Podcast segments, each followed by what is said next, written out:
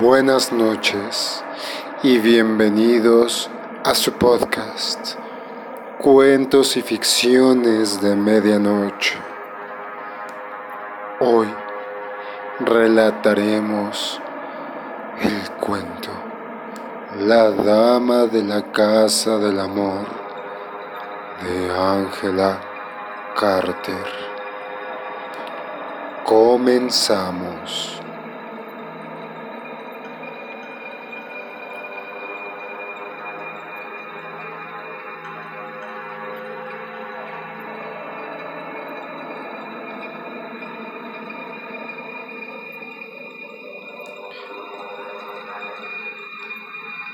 Con el tiempo, cuando el acoso de las almas en pena llegó a hacerse intolerable, los campesinos abandonaron la aldea dejándola a la sola merced de esos sutiles y vengativos habitantes que manifiestan su presencia en sombras, sombras casi imperceptiblemente sesgadas sombras y más sombras incluso a mediodía.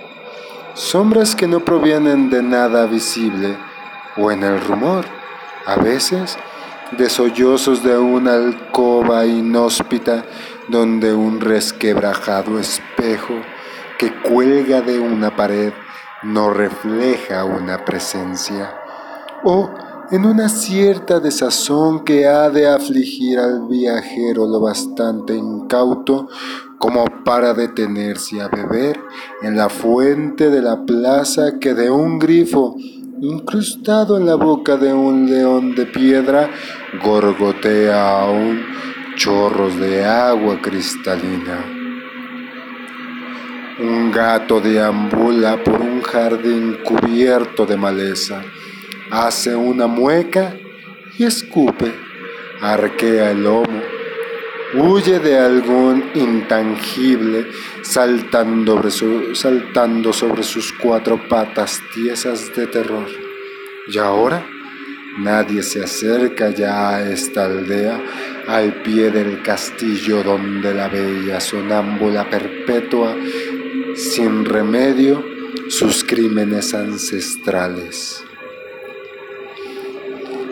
Vestida con un antiguo traje de novia, la hermosa reina de los vampiros se sienta solas en su mansión, alta y lobrega, bajo la mirada delirante y atroz de los retratos de sus ancestros, cada uno de los cuales revive a través de ella una ominosa existencia póstuma ella cuenta y recuenta las cartas del tarot, proyectando sin cesar una constelación de posibilidades, como si la azarosa caída de los naipes sobre la carpeta de felpa roja pudiera, precipitada desde su gélido y oscuro encierro, a una comarca de perpetuo estío y obliterar.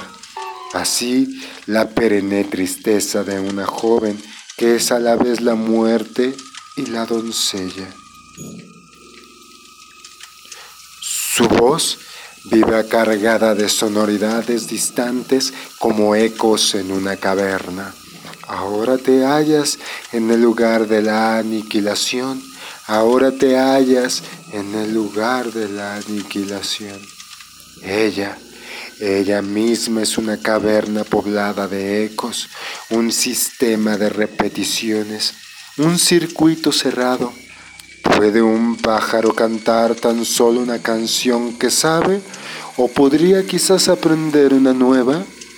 Ella acaricia con sus largos dedos de uñas afiladas los barrotes de la jaula donde canta su alondra, arrancándole un tañido quejumbroso como si rasgase las cuerdas del corazón de una mujer de metal. Sus cabellos caen como lágrimas. Aunque el castillo ha sido casi enteramente abandonado a la merced de los ocupantes fantasmales, ella tiene sus propios aposentos su salón y su alcoba, postigos cerrados herméticamente y cortinas de tupido terciopelo impiden que se filtre el más leve rayo de luz natural. Hay una mesa redonda de una sola pata cubierta de un rojo tapete de felpa sobre el que ella extiende su inevitable tarot. Este cuarto nunca está más que morticiamente iluminado por una lámpara de gruesa pantalla en el manto de la chimenea y las figuras barrocas del empapelado granate han sido oscuras, tétricamente desdibujadas por la lluvia que se cuela a través del techo resinoso y que va dejando a su paso zonas de manchas dispersas, huellas ominosas como las que han dejado sobre las sábanas los amantes muertos. Depreciaciones de la podredumbre, hongos por doquier. La araña que jamás se enciende está tan cubierta de polvo que los caireles han perdido su forma. Arañas industriosas que han tejido marquesinas en los rincones de este ámbito ornamentado y decadente. Han apresado en sus suaves redes grises los vasos de porcelana del manto de la chimenea. Pero la dueña señora de toda esta decrepitud, no advierte nada.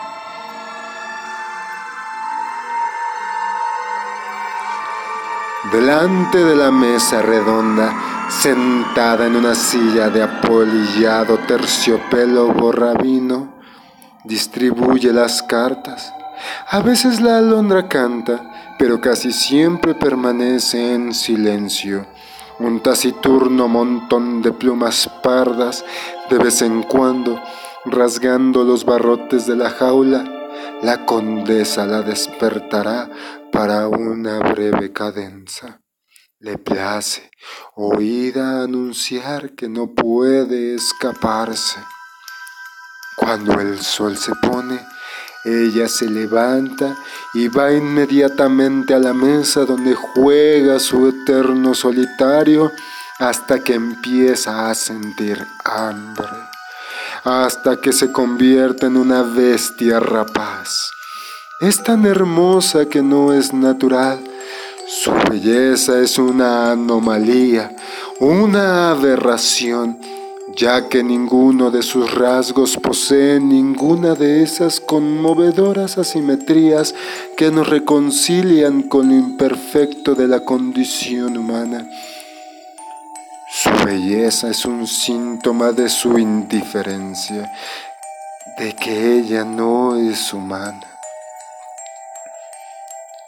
Las blancas manos de la bella tenebrosa barajan los naipes del destino. Las uñas de sus dedos son más largas que las de los mandrines de la antigua China. Y cada una de ellas acaba en una punta finísima. Estas uñas y los dientes agudos y blancos como púas de azúcar nieve son los signos visibles del destino que melancólicamente intenta eludir con la ayuda de los arcanos con esas garras y dientes afilados en centurias de cadáveres. Ella es el último retoño del árbol ponzoñoso crecido de los hijares de Vlad el empalador, aquel que merendaba cadáveres en los bosques de Transilvania. Las paredes de su alcoba están tapizadas de negro satén bordado con lágrimas de perlas. En los cuatro rincones hay urnas funerarias y pebeteros que exhalan intensas y adormecedoras humaredas de incienso. En el centro, rodeado por enormes candelabros de plata, hay un complicado catafalco de ébano, envuelto en un Heglige de encaje blanco, un poco manchado de sangre, la condesa cada día al amanecer trepa hasta su catafalco y se acuesta en un ataúd abierto.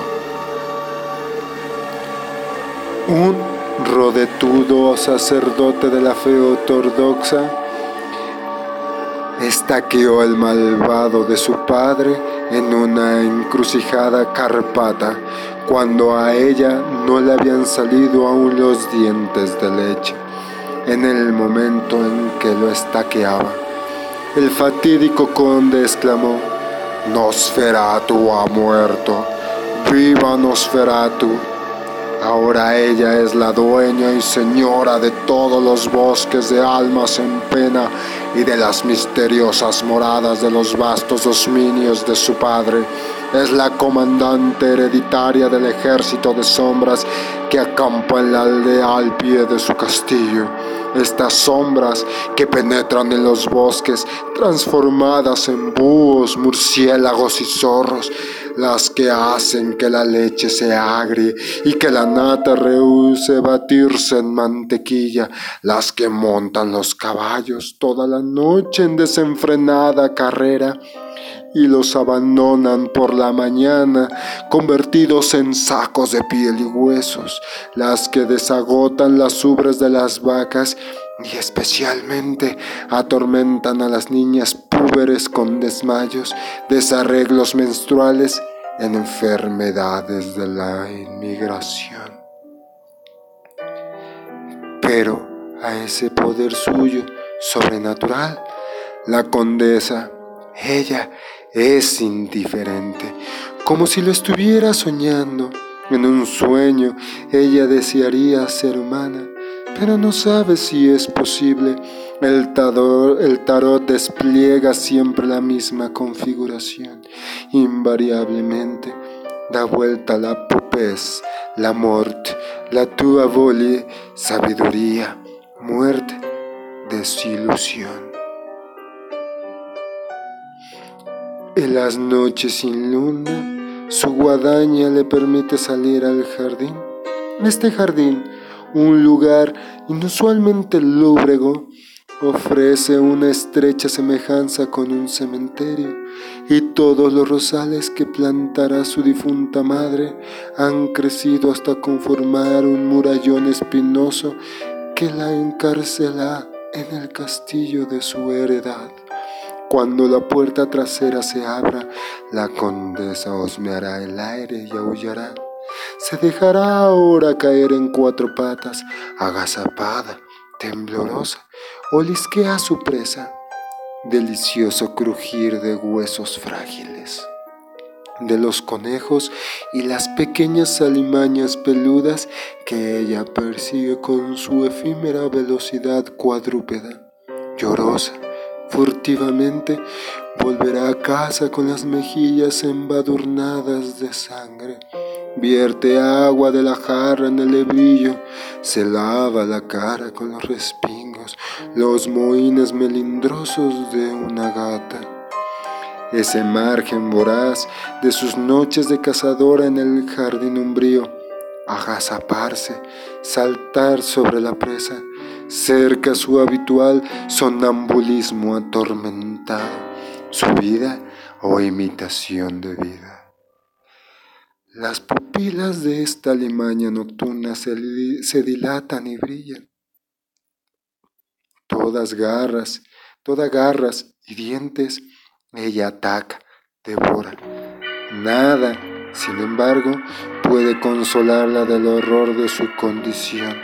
Nada recurre al mágico consuelo del mazo del tarot y baraja las cartas, las despliega, las lee, las recoge con un suspiro, las baraja otra vez, construyendo constantemente hipótesis en torno de un futuro que es irreversible.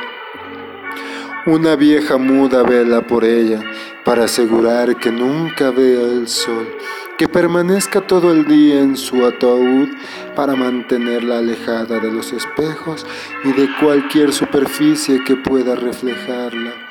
Para cumplir con todas las funciones de los sirvientes de los vampiros.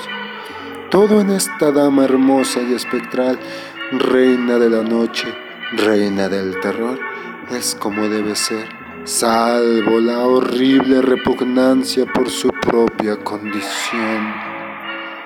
No obstante, si un aventurero desprevenido hace un alto en la plaza de la aldea abandonada para refrescarse en la fuente, una vieja con un vestido negro y un delantal blanco emerge al instante de una casa. Ella te invitará con sonrisas y ademanes. Tú la seguirás. La condesa necesita carne fresca.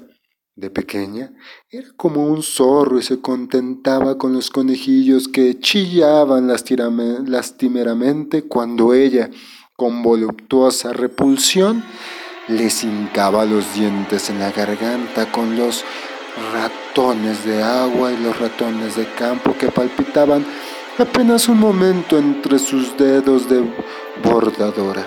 Pero ahora ella es una mujer necesita hombres. Si te detienes demasiado tiempo junto al ruiseñor surtidor, te llevará de la mano a la alacena de la condesa. Durante todo el día yace en su ataúd envuelta en su negligé de encaje manchado de sangre. Cuando el sol se pone detrás de la montaña, ella bosteza se estira y se pone el único vestido que posee, el traje de novia de su madre, para sentarse y leer sus cartas hasta que empieza a sentir hambre. Ella aborrece el alimento que come. Le gustaría llevarse los conejillos a casa, darles lechuga, mimarlos y hacerles un nido en su secreter chinesco rojo y negro. Pero el hambre siempre acaba por rendirla. Hinca los dientes en la garganta donde una arteria late de miedo. Con un gatito de dolor y repugnancia soltará el desinflado pellejo del cual ha extraído todo el alimento. Y lo mismo le sucede a los pastores y gitanillos que, ignorantes o temerarios, vienen a lavarse los pies en el agua de la fuente. El ama de llaves de la condesa los conduce a la sala donde, encima de la mesa, los naipes siempre muestran la parca. La condesa en persona les servirá café en unas tacitas preciosas y resquebrajadas y bizcochitos de azúcar. Los gañanes se sientan con una taza temblorosa en una mano y un bizcocho en la otra y miran boquiabiertos a la, condosa, a la condesa en sus galas de satén, que le sirve café de una cafetera de plata y parlotea volublemente para que ellos se sienten a sus anchas, un sentirse a sus anchas que les será fatal. Una cierta inmovilidad en sus ojos sugiere que su tristeza es inconsolable a ella le gustaría acariciar esas mejillas enjutas y cetrinas, peinar con sus dedos los hirsutos cabejís. Cuando ella los toma de la mano y los conduce a la alcoba, casi no pueden creer que la suerte que han tenido. Más tarde, su ama de llaves juntará los despojos en un ordenado montón y los, y los envolverá en las ropas ya no más necesarias. Luego, discretamente, enterrará este paquete mortal en el jardín. En las mejillas de la condesa la sangre estará mezclada con lágrimas.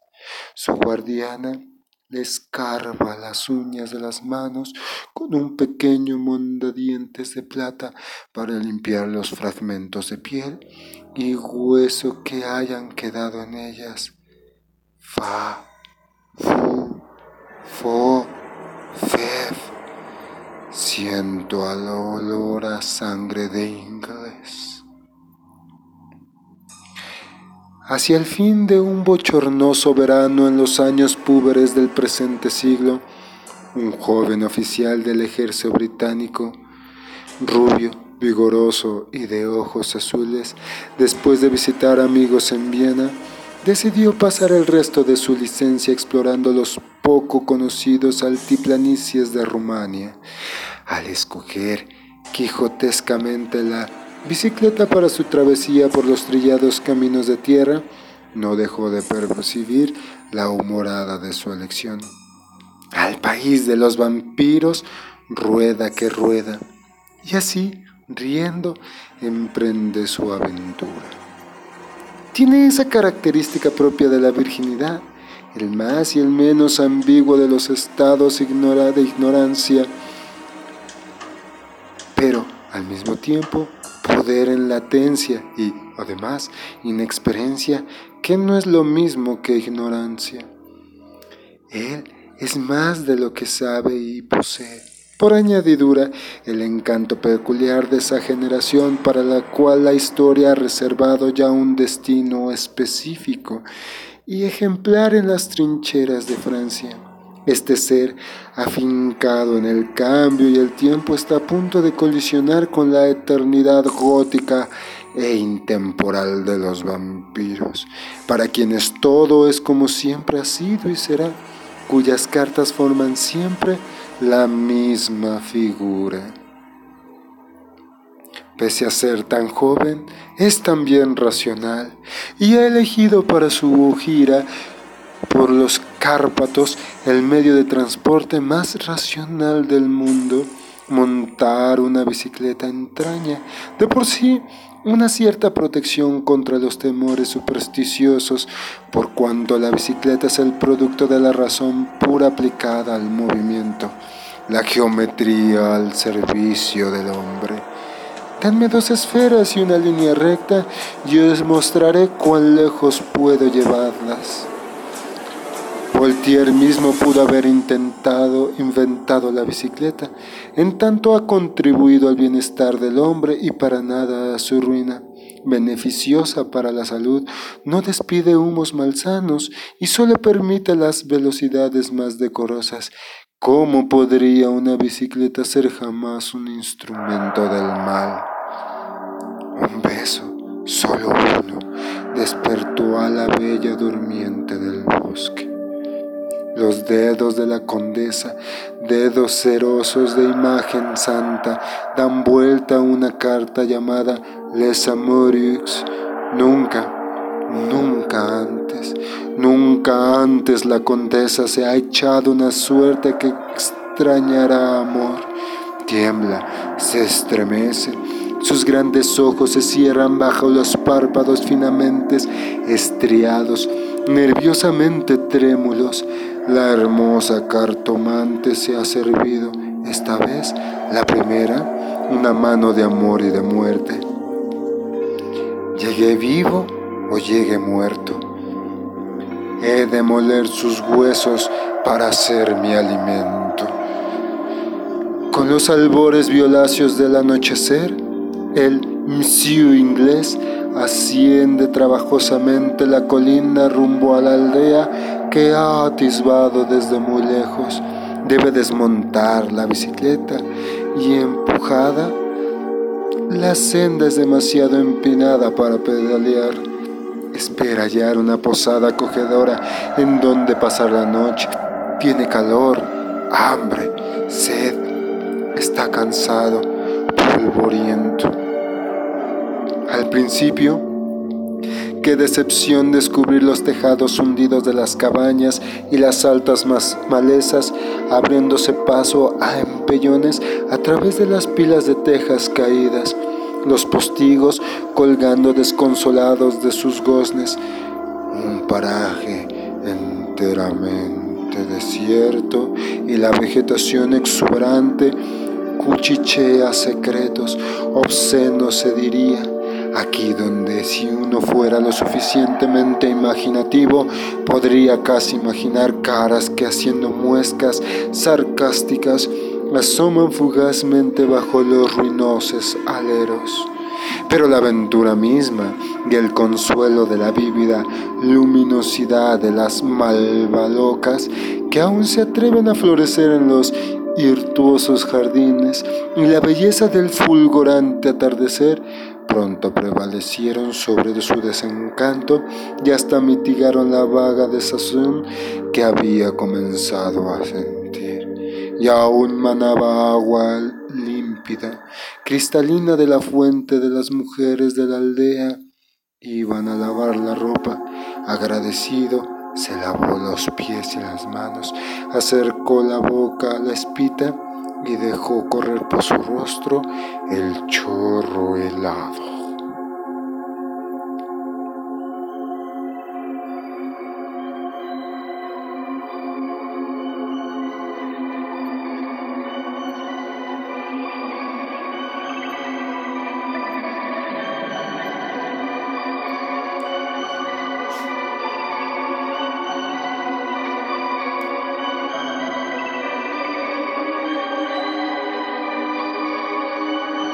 Dejaremos hasta aquí esta primera parte del, del cuento La Dama de la Casa del Amor. Como siempre, es un placer narrarles historias de terror, suspenso y ciencia ficción. Me despido. Yo soy Alan J. Reyes y nos veremos en la próxima entrega de esta narrativa. Descansen y terroríficas noches.